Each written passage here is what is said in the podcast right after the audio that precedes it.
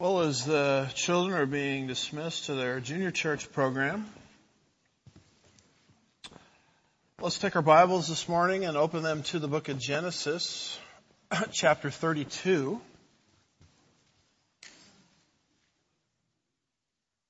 Beginning at verse 1.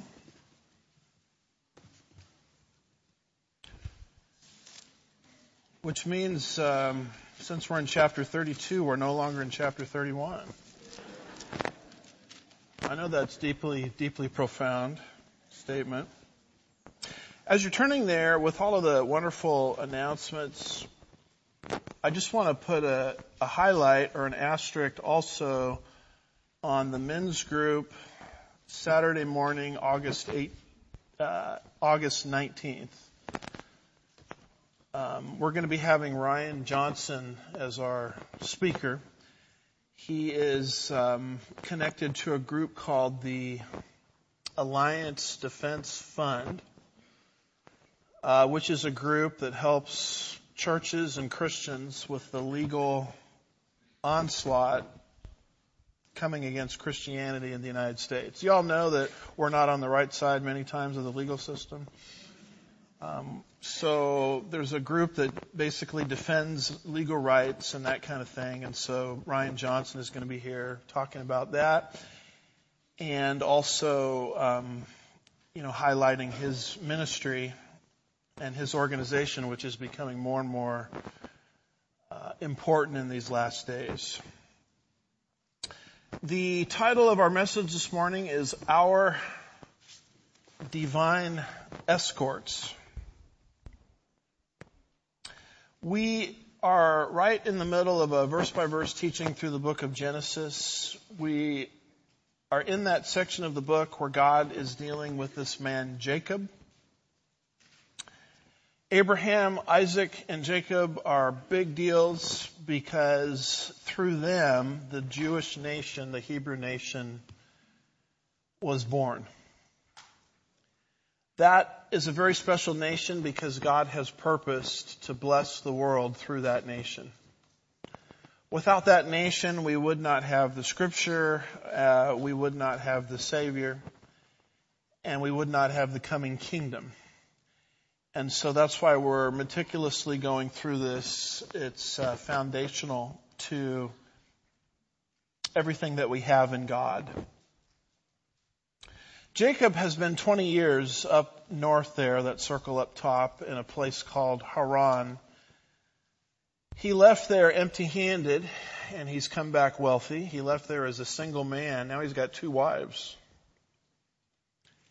two bridesmaids, and 11 sons, and a daughter.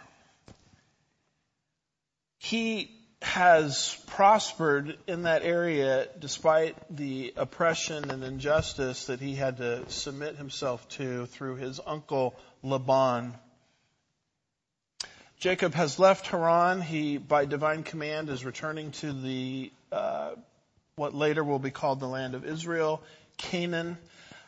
Laban does not like the fact that Jacob is left, so he pursues them there in the Transjordan Mountains. The two kind of work out in a vertical, horizontal covenant between the two. Laban says, okay, I'll go my way. Just don't lay a financial claim against my estate with your household idols. And I won't come in your side of the world, and I won't try to help my daughters. So it's at that point that the two groups separate. It's at that point that Haran and really Mesopotamia, where everything started, sort of falls off the radar screen. Although Mesopotamia, Haran have been important thus far in the biblical story, it's at this point they sort of disappear. And the whole focus now is Jacob in the land of Israel.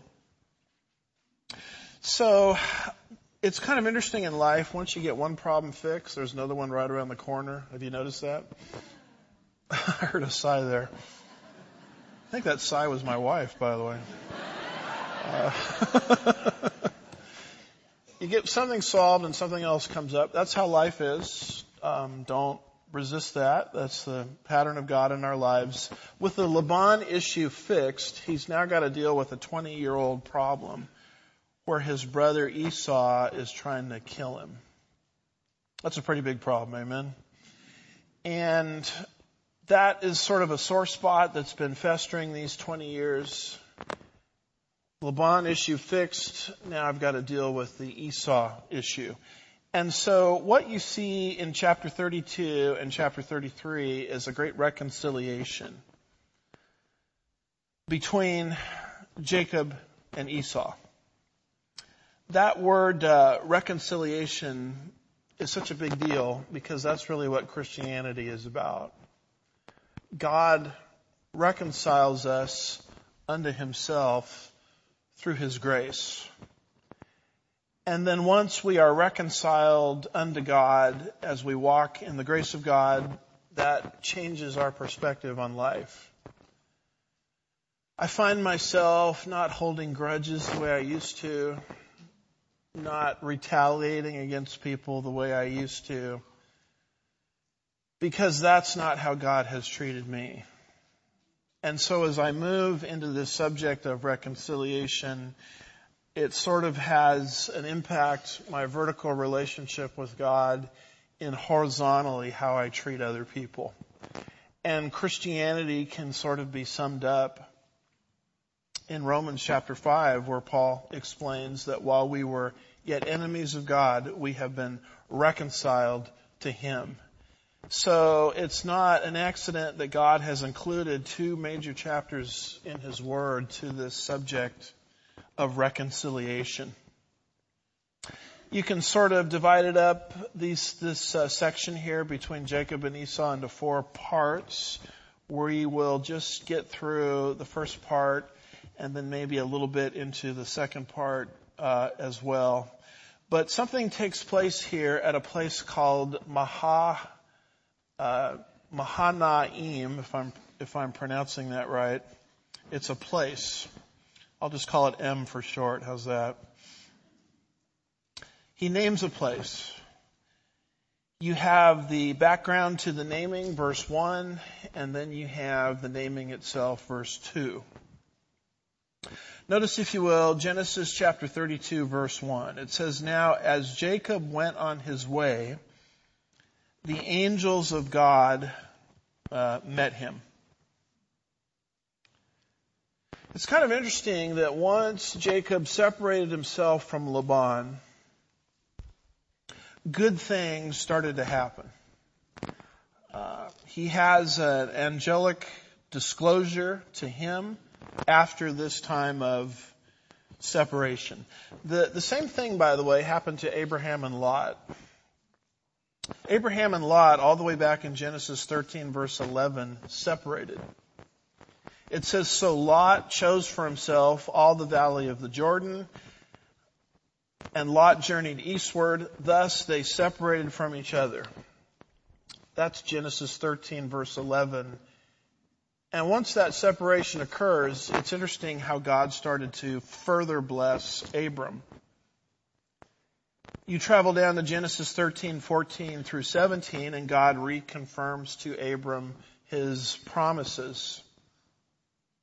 Genesis 13, verse 14, the Lord said to Abram after Lot had separated from him, "Now lift up your eyes and look from the place where you are, northward, southward, eastward, and westward, for the land which you see I will give to you and to your descendants forever. I will make your descendants as the dust of the earth, so that if anyone can number the dust of the earth, then your descendants can also be numbered.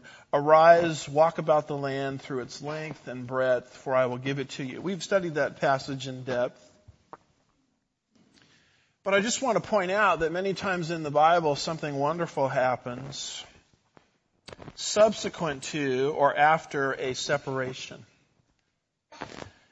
Paul, in the book of 2 Corinthians, says this. He says, "Therefore, come out from their midst, speaking of being unequally yoked to godless things. Therefore, come out from their midst and be separate, says the Lord. And do not touch what is unclean.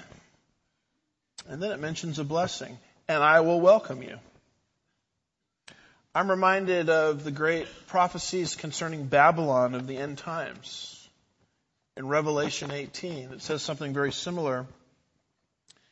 It says in Revelation 18, verse 4, I heard another voice from heaven saying, come out of her, my people, so that you will not participate in her sins and receive of her plagues.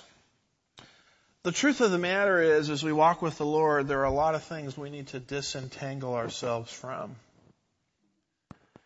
There are a lot of people in my life over the years that I've just moved away from. Not so much because they were doing something blatantly wicked, but they were just content to being in the same place spiritually. And that's not the Lord's design for my life. The Lord wants me to continue to grow, to continue to develop. And if I find myself around a group of people that really have no interest in that, then perhaps it's time to separate.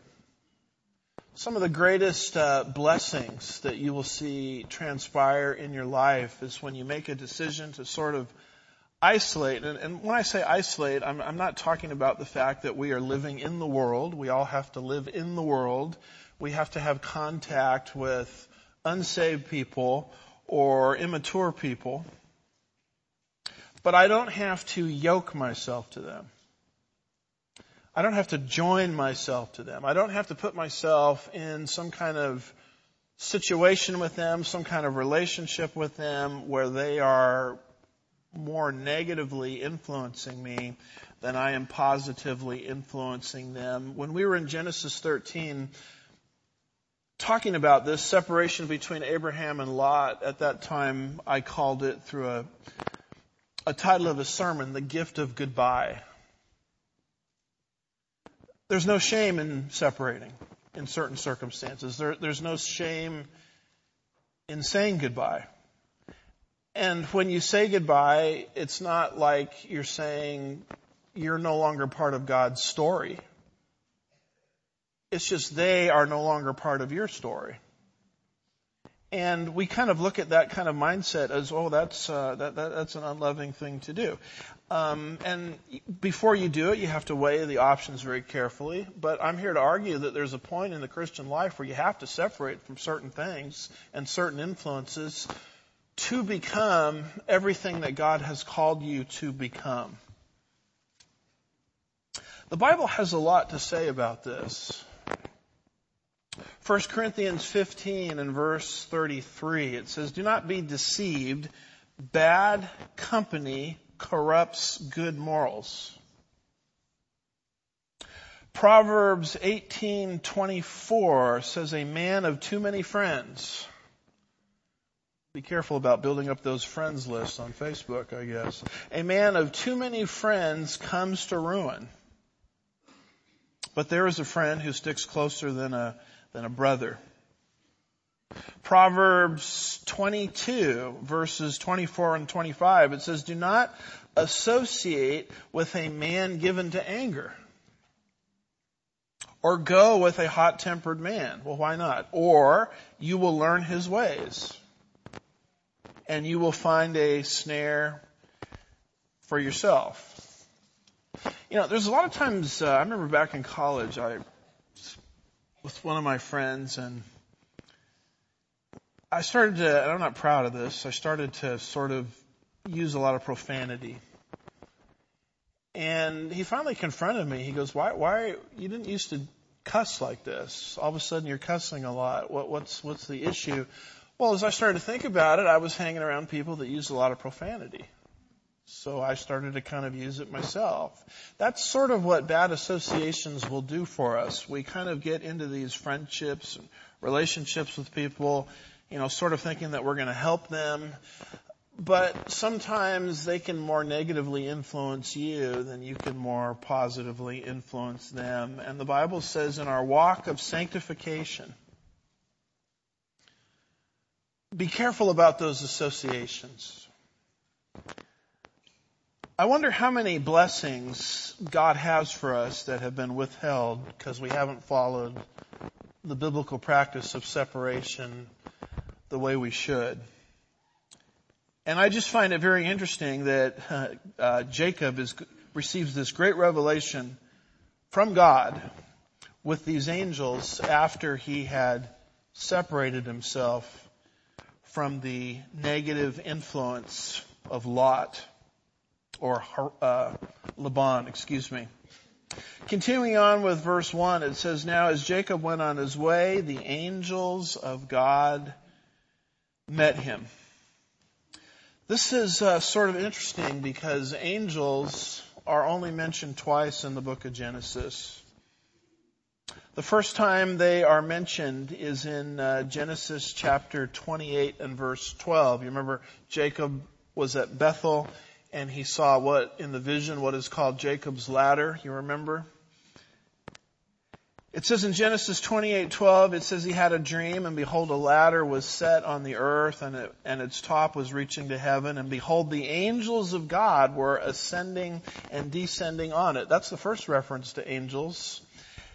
Here is the second reference to angels in the book of Genesis, and other than those two references, to my knowledge, those are the only references to angels in the entire book of Genesis. And it's interesting that the revelation concerning the angels brackets Jacob leaving Canaan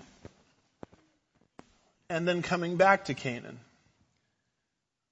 He left Canaan to go to Haran very shortly thereafter, and then he 20 years later returned from Haran back to the land of Canaan, later to be called the land of Israel. 20 years later, and that experience of leaving and coming back is bracketed by angels. I would argue this, that the land of Israel, if the only reference to angels in the book of Genesis occurs as he's leaving and coming back,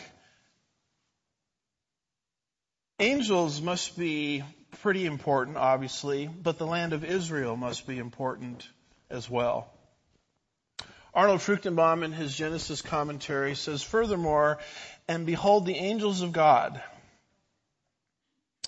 In the book of Genesis, the phrase, "the angels of God," is found only twice. Here, he's commenting on Genesis 28. And in Genesis 32, verse 1. And it is significant as to the circumstances when it appears.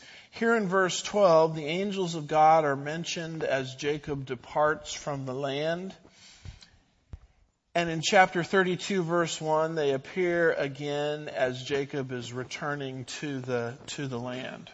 Now here, obviously, I'm speaking of the good angels, because when we were in Genesis 6, about 30 years ago, I guess, we talked there about demons.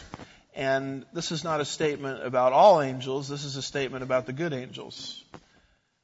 The good angels show up as he leaves the land. The good angels show up as he comes back to the land. The only manifestation we have of angels in that sense in the entire book of Genesis brackets the land of Israel, which means that the land of Israel is a big deal to God. It's like God is saying to Jacob, "I'm going to, through divine escorts, escort you out of the land for 20 years, and I'm going to bring you right back into this land. The whole way, you're going to have a divine escort in and out." The land of Israel is a tract of real estate that God bequeathed unconditionally to the patriarch Abram, who later became Abraham, in Genesis 15, verses 18 through 21. It's a chunk of real estate, and this map really doesn't even do it justice, because it starts all the way in modern-day Egypt and goes all the way up to modern-day Iraq. It probably goes from the Nile to the Euphrates. And that is a chunk of real estate that the nation of Israel, as you can see from the map here, the darker area, even modern Israel has never fully occupied. And this becomes the basis for our belief in a future millennial kingdom where God is going to make good on this promise. And it's sort of interesting that when you talk like this to people, they just say, land, schmand. I mean, who cares? I was trying to talk to one Christian about this, about the land of Israel, and he said, well, brother, I'm a New Testament Christian. I'm like, well, so you throw out the Old Testament? What do you mean you're a New Testament Christian? Well, I'm just focused on the great spiritual realities of the Sermon on the Mount or whatever, and I don't get myself bogged down in land and real estate. Well, my simple question is, if you can't trust God to keep His word with land, how can you trust any other promise He's ever made in the whole book? Land of Israel to God, it almost means nothing to the world community. They look at it as just something that has to be parceled away. Land in exchange for peace. It's like a real estate deal of some kind. It's like building a hotel or something. They look at that as if it has no significance, but I'm here to tell you that to God it's a big deal. In fact, here is what the book of Deuteronomy, chapter 11, verse 12, says about that land. It says, a land for which the Lord your God cares. The eyes of the Lord your God are always on it, from the beginning even until the end of the year. So should I care about land and real estate? Well, if you want to have the mind of God, you should, because God says He cares for it around the clock and watches over it all of the time. And this may be the reason as to why Jacob is escorted by angels out of the land, and 20 years later he's escorted by angels back into the land. And you're probably thinking to yourself, well, Pastor, the next thing you're going to tell us is that we all have guardian angels. I mean, you're not going to tell us that, are you? Well, I'm not going to tell you that. The Bible tells you that you have guardian angels. Hebrews chapter 1, verse 14 says, are they, that's angels, not ministering spirits, sent out to render service for the sake of those who will inherit salvation? Here, salvation is our future glorification. In other words, if you're a blood-bought saint, if you're a believer in the Lord Jesus Christ, and if you're on your way to heaven, anybody here in that category? I hope so. Then God has dispatched angels for the purpose of rendering service to those of us that will inherit salvation. Does a Christian have guardian angels? Do they have a guardian angel? Can you know his name?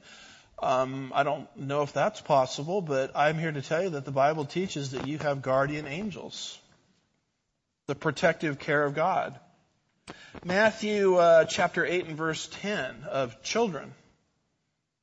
Jesus says something very interesting when he's talking about not causing a child to stumble.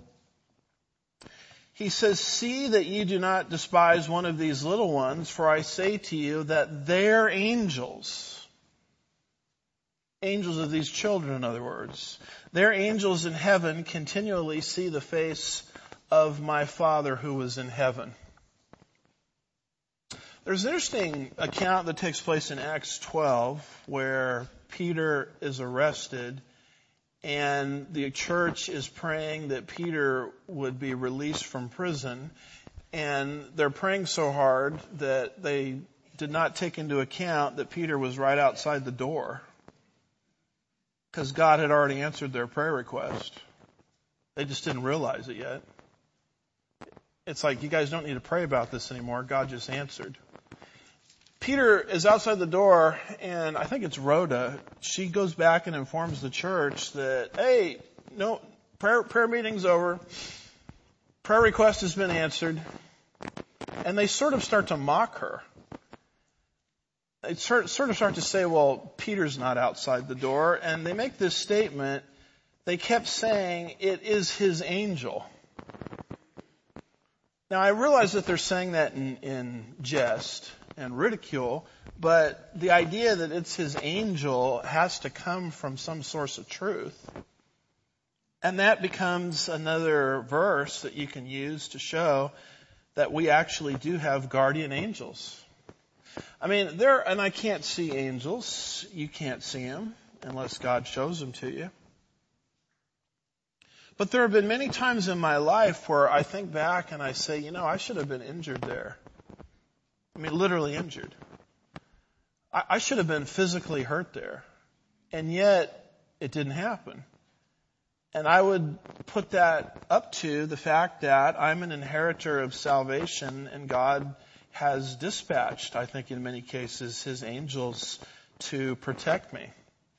That's why you have that great statement that the servant's life on earth is virtually invincible until his time is over, because God protects us. Many times he can protect us directly.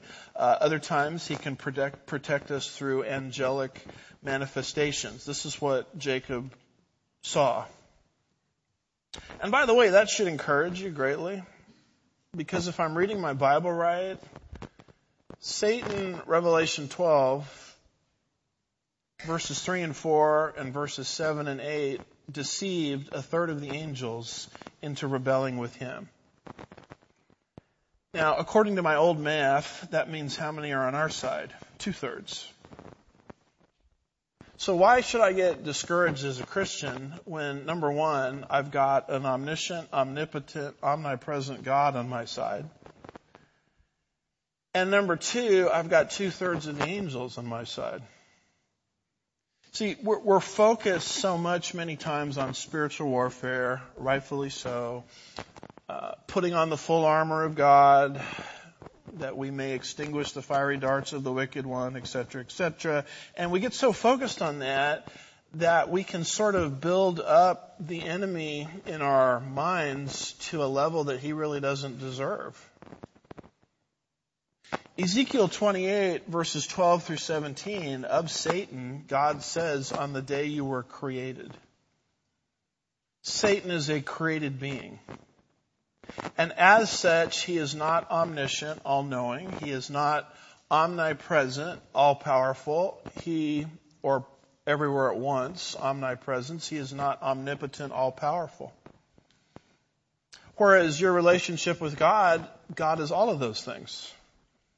He's omniscient. He knows everything. He's omnipotent. He's all-powerful. He's omnipresent. He's everywhere at once. I mean, this is not even much of a contest when you think about it that way.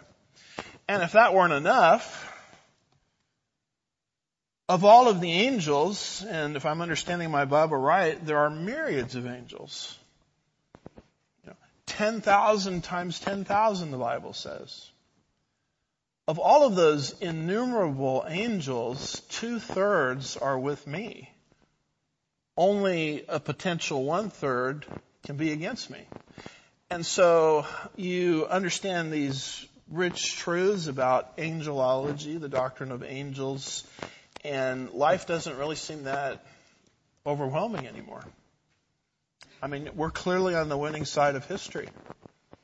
Yeah, Satan can cause a lot of problems, but it's incomparable to the problems that Satan himself is going to experience at the hands of an all-powerful creator on his day of judgment. So, verse 1, it says, Now Jacob went on his way, the angels of God met him. And then you go down to verse 2, and it says, God said, when he, that's Jacob, saw them, this is God's camp. So he named that place Mahanaim, if I'm pronouncing that right. So you'll notice that Jacob saw the angels. That's abnormal. Angels are of a different constitution than we are, and that's why we can't see them. Hebrews chapter 1, verse 14, I quoted it a little earlier, calls them ministering spirits. And yet there are times in the biblical account where God pulls back the veil and allows a mere mortal or a mere human being to actually see angels. Something like this happened with Elisha and his servant. It says over in 2 Kings chapter 6, verses 16 and 17, "So he answered, 'Do not fear, for those who are with us are more than those who are with them.'" In other words, the servant is pushing the panic button because the enemy's coming in. And so the servant is basically saying to Elisha, "Why aren't you worried like I'm worried?" And Elisha says back to the servant, don't sweat it. That's a loose translation. Don't sweat it. Because those that are with us are more than those that are with them. Well, what does that mean? That's a strange statement. Verse 17 of 2 Kings 6 says, "Then Elisha prayed and said," notice that the servant couldn't see this until he asked God to grant the servant vision into the invisible angelic realm. "Then Elijah prayed and said, 'O Lord, I pray, open his eyes that he may see.' And the Lord opened the servant's eyes, and he saw, and behold, the mountains were full of horses and chariots of fire all around Elisha." If you could see what I see, you wouldn't be worried. So open his eyes that he can see, Lord, I pray. And for a moment, the Lord honored that prayer request. The servant was able to see what was happening. And what did he see? He didn't see the enemies of God being defeated or the enemies of Satan being defeated. Sorry about that. What he saw was complete and total victory. He saw that the mountain was full of horses and chariots of fire. And it says here, all around Elisha. I believe this, that if God were to answer similarly this kind of prayer request for us, and we could actually see into the spiritual realm, that we wouldn't panic about anything. Because not only do you have an omniscient, omnipotent, omnipresent God on your side, you also have on your side 2/3 of the angelic realm whose one of their major purposes is to aid those and to assist those who will inherit salvation. And as Jacob is seeing this, that's why he names this special place the way he does.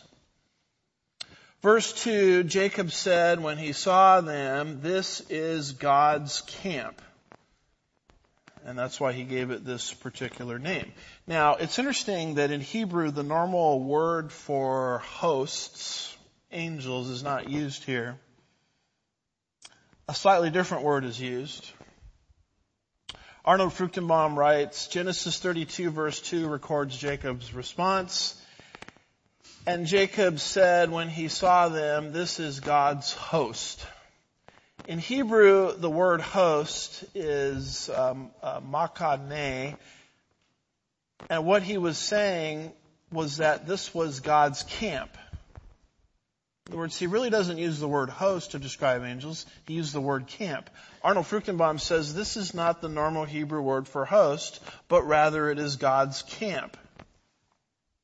This led to the naming of the place, and he called the name of the place Mahanaim, a dual form of the prior word, literally meaning two camps.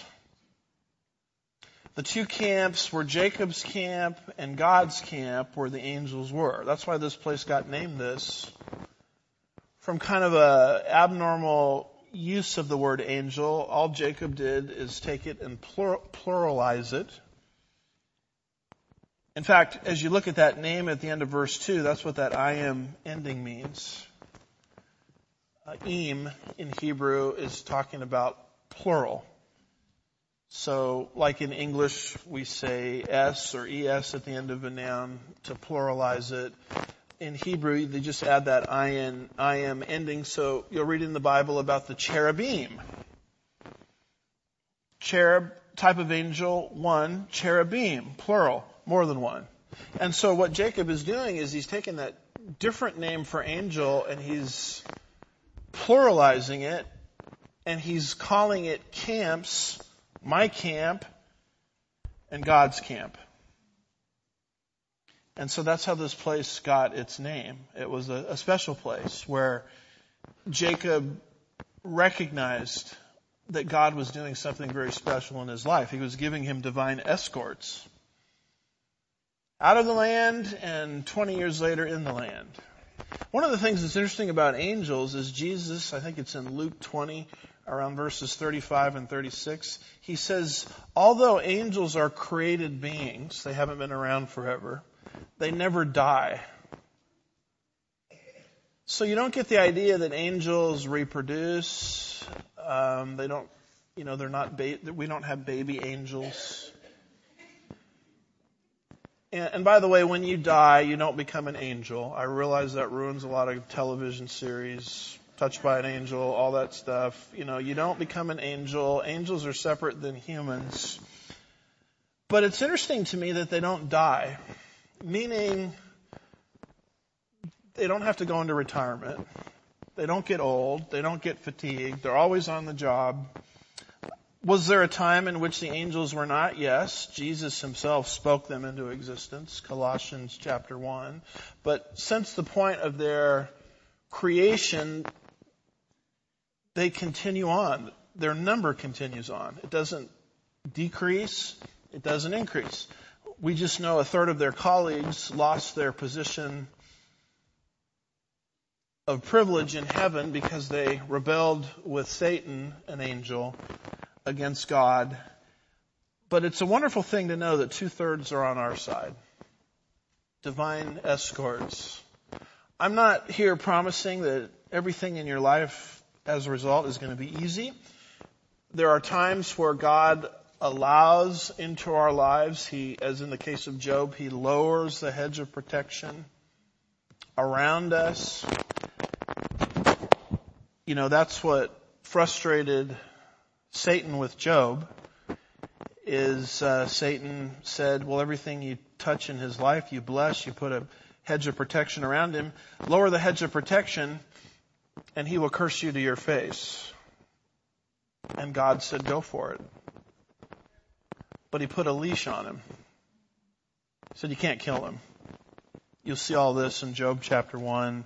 Job chapter 2. So I believe there are times in our lives where God lowers the hedge of protection. But even when the hedge of protection is lowered and God allows things into our lives that are difficult, it has to be first filtered through his grace and filtered through his sovereignty. So I'm not here promising that everything that happens in your life is going to be easy. What I'm saying is when you get to heaven and God shows you the big picture, you're probably going to be stunned at how many things he protected you from that you couldn't even see. It reminds me of that conversation that Jesus had with Peter. Remember that in Luke's gospel? I think it's Luke 21. Simon, Simon, Satan has requested permission to sift you as wheat. That's a pretty scary thing to tell somebody. But I have prayed for you. Makes you kind of think, you know, Lord, the next time you're boasting about me, if you are, could you not do it in front of Satan? Because I enjoy the easy life much better than I enjoy the difficult life. But this is the subject called angelology, the doctrine of angels. And this is what Jacob saw. And so this whole area that he was in is now called camps. God's camp, angelic camp, and my camp, because of this encounter with these angels. Arnold Fruchtenbaum writes this, and by the way, here's where Mahanaim is. It's in the Transjordan. Not far from there, he entered into that horizontal agreement with Laban. That situation is resolved. He continues to Mahanaim. And now you know a little bit about why that little area there got that particular name. It's kind of interesting that as you go through the Bible, the rest of the Bible is not going to re-explain itself. It's something you have to sort of pick up at the beginning. Arnold Fruchtenbaum says in later history, Mahanaim became a border town between the tribes of Manasseh and Gad. Joshua 13. And it became the capital of Israel under Ishbosheth. 2 Samuel 2 verse 8. Mahanaim was the city which David fled from Absalom. 2 Samuel 17. It was made a district capital under Solomon, 1 Kings 4. And as you go through the Bible, it will never re-explain the foundation that's laid in the book of Genesis. It just sort of assumes that we know that, which makes the book of Genesis a big deal. That's why we're crawling through the book of Genesis as slowly as we're moving, because if you do not understand the book of Genesis, you really can't understand the rest of the Bible, because the book of Genesis will lay a foundation. And once that foundation is laid, suddenly the rest of Scripture starts to make sense. I mean, if you don't understand the book of Genesis, you can't even understand your need for a Savior. I mean, our whole reasoning for understanding a need for a Savior is something went terribly wrong in the book of Genesis. It's called Genesis chapter 3. And if you're not convinced that our forebears sinned in Eden, and we are enmeshed in a world of sin where creation itself has been corrupted, and our lives are characterized by constant sin, terminated by death. You have no understanding for reaching out to Jesus as the life preserver. The life preserver doesn't make any sense to you unless you realize you're drowning. And you don't realize you're drowning until you read the book of Genesis. This is why Satan, I believe, has worked so hard to attack the book of Genesis. If the book of Genesis is removed from the thinking of the population, which in our case here in the West, North America, Satan has been largely successful. People look at the book of Genesis as if it's just some sort of fiction or fairy tale. Then the salvation of Jesus and what he offers us is not very appetizing. It doesn't make sense. We start to look at Jesus as an option. You can't look at Jesus as an option, though, if you understand the book of Genesis, because he's the only solution. The solution starts getting announced in Genesis 3 verse 15. The rest of Scripture is simply amplifying on that. Psalm 11 and verse 3 says, if the foundations are destroyed, what can the righteous do? If the foundation isn't right, the rest of the house, it doesn't matter how nice the house is. The rest of the house is built on the wrong foundation. That's why Jesus all of the time is talking about the foundation. Even in the Sermon on the Mount, he talks about one man that built his house on the sand and another man built his house on the rock. And he talked about not if, but when the storms come, one house will be toppled, the other house will stay. Well, what's the whole issue there? It's a foundational issue. Paul, when he is describing the Bema Seat judgment of Christ, the Bema Seat judgment of rewards, talks about 1 Corinthians 3, 11 through 15. No man can lay a foundation except that which is of Jesus Christ, but be careful how you build, Paul says, on that foundation. So biblically speaking, the foundation is everything. Living in the Dallas area for around 10 years, you know, I've shared this before. We would wake up in the morning in our house and there would be just like a giant crack right through the wall that wasn't there the prior day. And the problem wasn't the color of the wallpaper or the curtains or the carpet. I mean, all of that was beautified in our house. And part of the reason it was beautified is I had nothing to do with it. My wife took care of all that. But in spite of the beauty of this house, what in the world is this crack doing in our wall? Well, if you know anything about the Dallas area, it's notorious for foundation problems. And that's why cracks appear. This is why there are cracks in the minds of most people concerning Jesus, because Satan has laid siege to the book of Genesis. He wants you to believe anything but the book of Genesis.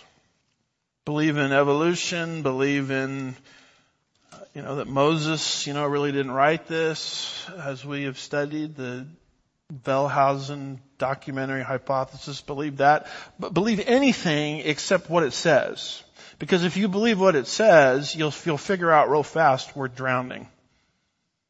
By the way, the world has no explanation for this. We're around people that die constantly. Friends die. Church members die, family members die. I remember my cousin, very, very young, about 2 years behind me, was crying out to his mom. We were just little kids. We were on a trip together, crying out to his mom because he was so upset that people die. And my aunt, who went to her grave as an agnostic, told him everything that was wrong. She did not give him the right solution to death. I mean, why do people die? Something as foundational as that. Well, we have an answer to that in the book of Genesis. Genesis 3 is the answer. And if you understand that, then the solution to the whole thing makes perfect sense. But if the foundation is wrong, if the foundation is shaky, if the foundation is errant, I don't really care what you know about the book of Romans or the Gospel of John or about the good news of Jesus. All of that stuff, you don't even see the need for it if you don't have an understanding of the book of Genesis. So this area, Mahanaim, gets an explanation that the rest of Scripture sort of builds upon, which is common as we move through the book of Genesis. So Jacob at this point begins to send a message to Esau. And he begins by sending out messengers to Esau, verses 3 through 6. And so what we see here is the content of that message. We have the sending. Notice, if you will, verse 3. It says, "Then Jacob sent messengers before him to his brother Esau in the land of Seir, the country of Edom." Now, Edom is that area kind of south of the Dead Sea where Esau and his descendants settled. That's where Mount Seir is. Do you notice as we're going through this that it really doesn't read like Veggie Tales? I mean, this is not Jack and the Beanstalk stuff. I mean, you're dealing with real people, real places, real geography. All these people that say Genesis is myth, I mean, it sure doesn't read that way to me. I mean, it looks to me like these are actual geographical areas and markers, that you can validate and vindicate, much like in our missionary presentation we saw earlier, the mountains where Noah's Ark landed. I mean, this stuff really happened that we're reading about here in Scripture. But he, from the Transjordan, east of the Jordan River, sends messengers to the area where Edom was, wanting to kind of test the waters to see if he can be made right with his brother, who for the past 20 years has wanted to murder him. You go down to the message of the messengers, verses 4 and 5. You have, first of all, a declaration, verse 4. He also commanded them, saying, "Thus you shall say to my lord Esau." Uh-oh. That's the opposite of the patriarchal blessing. Remember what God said before Jacob ever went to Haran?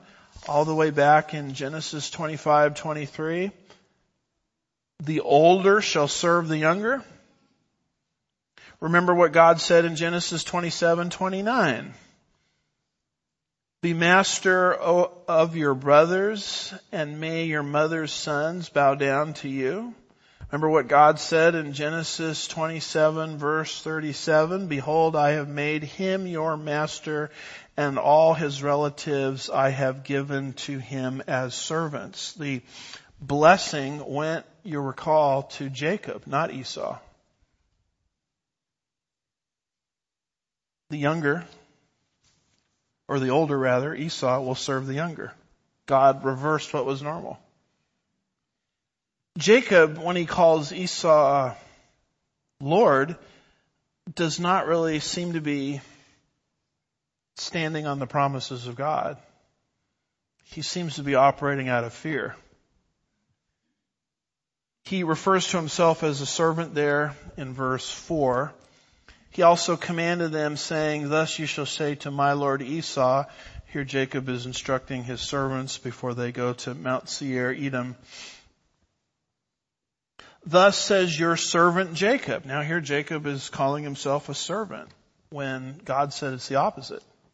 Through the patriarchal blessing, as we've studied, that went to Jacob. What's Jacob doing here? He's operating out of fear.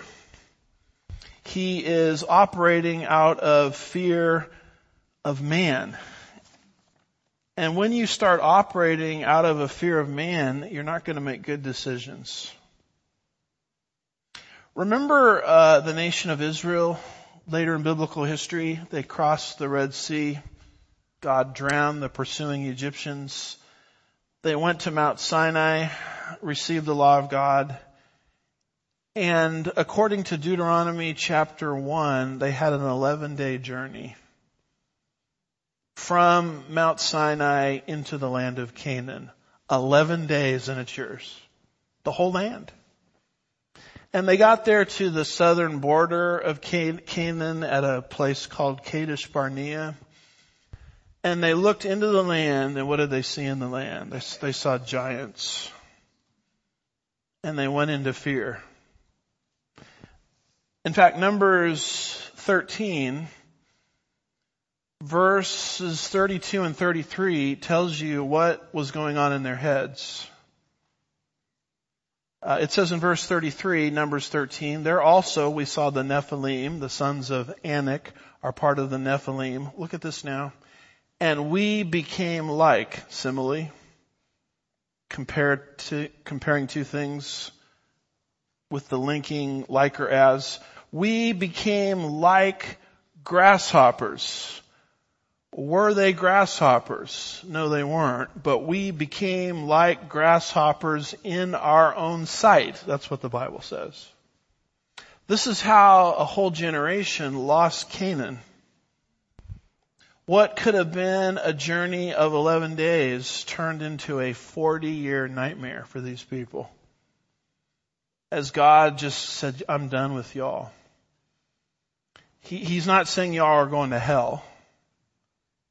Because if you say that, then Moses went to hell because he was part of that generation. Moses didn't enter either.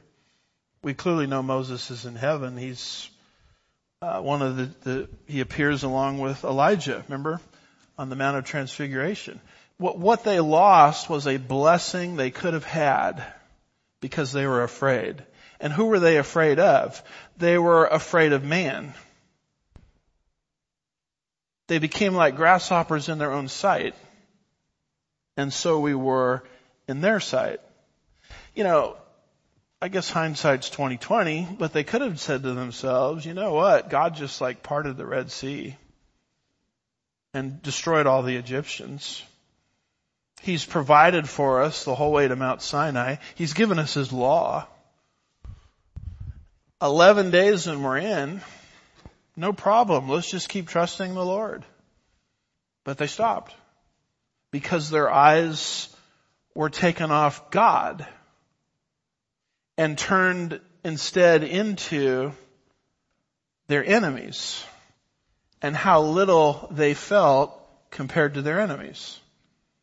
Well, your enemies really aren't that big compared to God, but if you're doing a one-to-one comparison, you're going to start feeling really small. And as you start feeling really small, you're going to move into fear. And as you move into fear, you can't make good decisions, the Bible says. Isn't this the whole problem with Peter? Matthew 14:28-33, it says, "But Peter said to him, 'Lord, if it is you,'" this is Jesus on the Sea of Galilee, walking on the Sea of Galilee. And I've actually been to the Sea of Galilee. And you can actually take a trip across the Sea of Galilee on a boat. And when I figured out how much they charge for the trip, I figured out why Jesus walked. But anyway. I got to keep you awake somehow. "But Peter said to him, 'Lord, if it is you, command me to come out to you on the water.'" This is why we so identify with Peter. He wanted to do the right thing. I mean, no one else said that, but he said it. "Hey, let me walk out there with you." And he, that's Jesus, said to Peter, "Come." And Peter got out of the boat and walked on the water. Wow. And came towards Jesus. I wish the story ended there. Because verse 30 says, "But seeing the wind, he became frightened. He began to sink. He cried out to the Lord, 'Save me.'" Everything is fine until you get to verse 30. Because in verses 28 and 29, he's looking at Jesus. No problem. But the moment his eyes are taken off Jesus onto the storm, the wind and the waves, is the moment he started to see himself as a grasshopper in his own sight. And he began to sink. "Lord, save me." I love the grace of Jesus here. Immediately Jesus reached out his hand, took hold of him, and said to him, "You of little abilities," doesn't say that, "you of the wrong personality, temperament." The whole issue is faith. You're either going to trust God or you're not. "You of little faith, why did you doubt?" And when they got into the boat, the wind stopped, and those who were in the boat worshipped him, saying, "You are certainly the Son of God." Good guess there on that. Good, but and this is sort of what you see Jacob doing. He's seems like he's intimidated to me. He's not even calling himself by the right name. He's calling himself by servant when the patriarchal blessing was the opposite. He's calling his brother Lord when Jacob was the one that received the patriarchal blessing as we've studied it. So he's really not walking on the basis of promises. He's walking on the basis of sight. He sort of describes his sojourn, verse 4. "He also commanded them, saying, 'Thus you shall say to my lord Esau, thus your servant Jacob, I have sojourned with Laban and stayed until now.'" So it's been 20 years. In Haran, 14 years, acquiring 2 wives, 6 additional years, working for his uncle Laban when Laban had changed his wages 10 times. When it says it changed his wages 10 times, it's not talking there about a raise. It's pushing him downward financially. And yet, in spite of all of these things, Jacob describes his wealth. "I have oxen and donkeys and flocks." He's trying to communicate to Esau through his messengers. "I have oxen, I have donkey, I have flocks, I have female, I have male, and I have female servants." Jacob became wealthy despite being oppressed for 20 years. How do you work for someone for 20 years who lies to you, cheats you, lowers your wages 10 times, and you still prosper? How exactly does that work? I mean, why is this information even here? I mean, why do I need to know as a Bible reader about his oxen and donkeys and flocks? Because it's showing that Jacob prospered because he had a covenant from God. God, all the way back in Genesis 12, gave to Abraham, and these promises are passed on to Isaac, and then those promises are passed on to Jacob.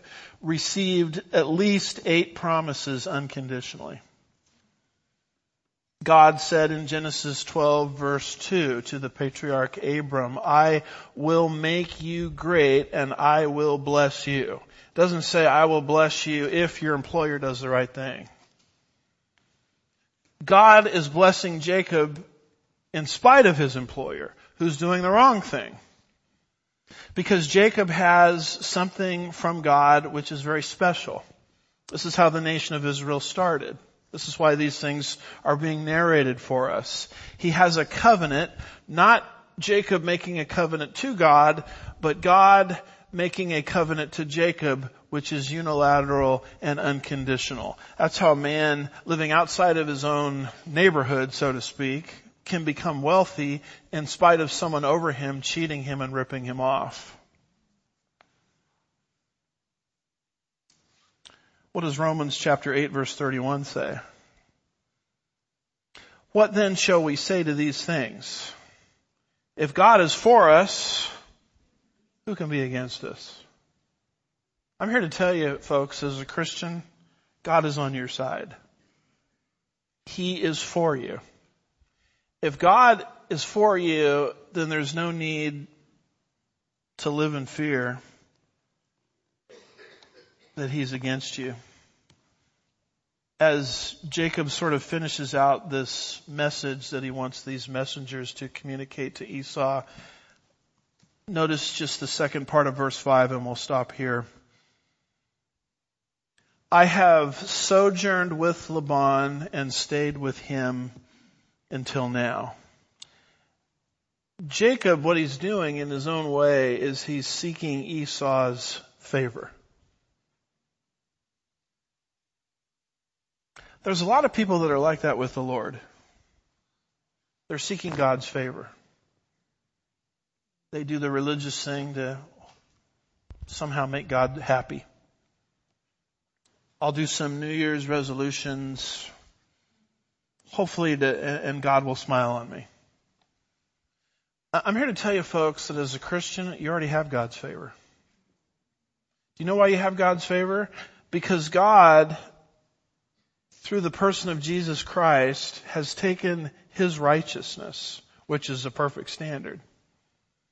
And He's transferred it to you at the point of faith.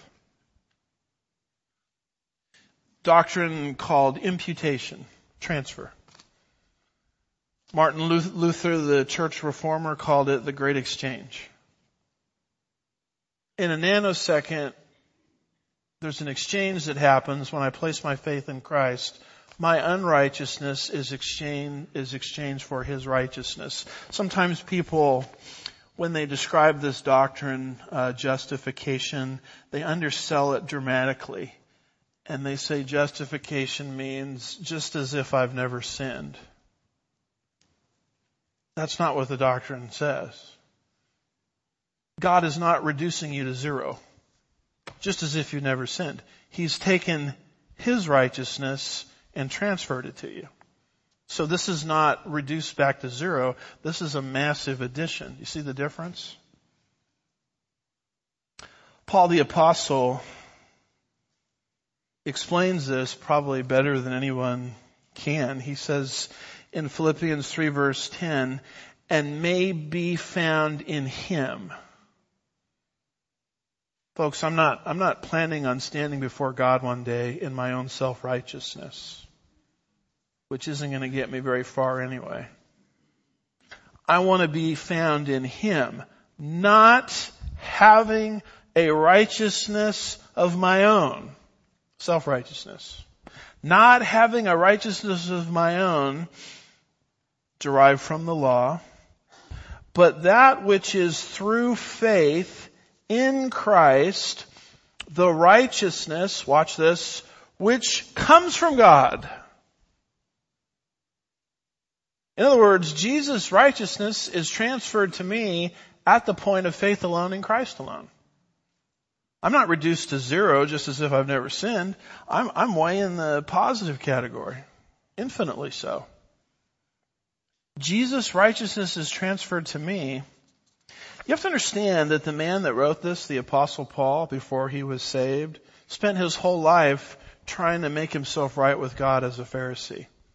I mean, of all the things the Pharisees had to do, Paul in this chapter says, I followed it meticulously.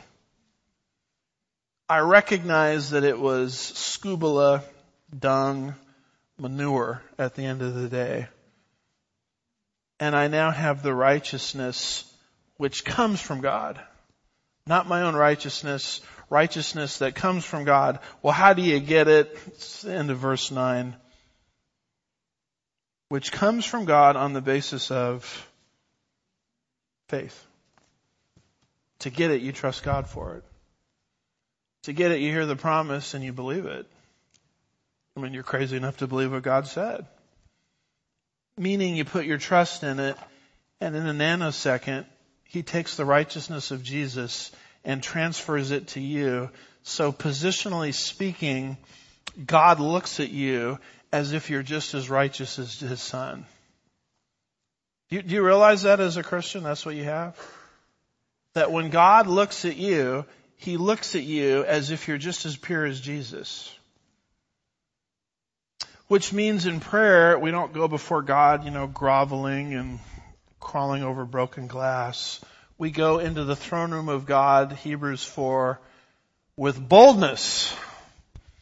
See, if I was operating on my own self-righteousness, I'd be very intrepid in prayer. But not when I understand this doctrine of imputation. Something that Jacob is trying to get from Esau. Something that we don't have to try to get from God. He gives it to us unilaterally. By the way, folks, don't hold out for a better offer. And if you're here today and you've never trusted in Christ as your Savior, if you're listening online, watching online, listening after the fact, you've never trusted in Christ as Savior. As the Spirit of God convicts men and women of their need to do this, our exhortation is to put your trust in Jesus for your salvation and the safekeeping of your soul. Don't trust in your own good works. Trust in the good work He did for you 2,000 years ago. And just like that, in a nanosecond, you're made right with the God that made you. We'll pick it up with Jacob next week because the messengers are going to return and they're going to say Esau is coming with 400 people. Ooh, it sounds like war to me.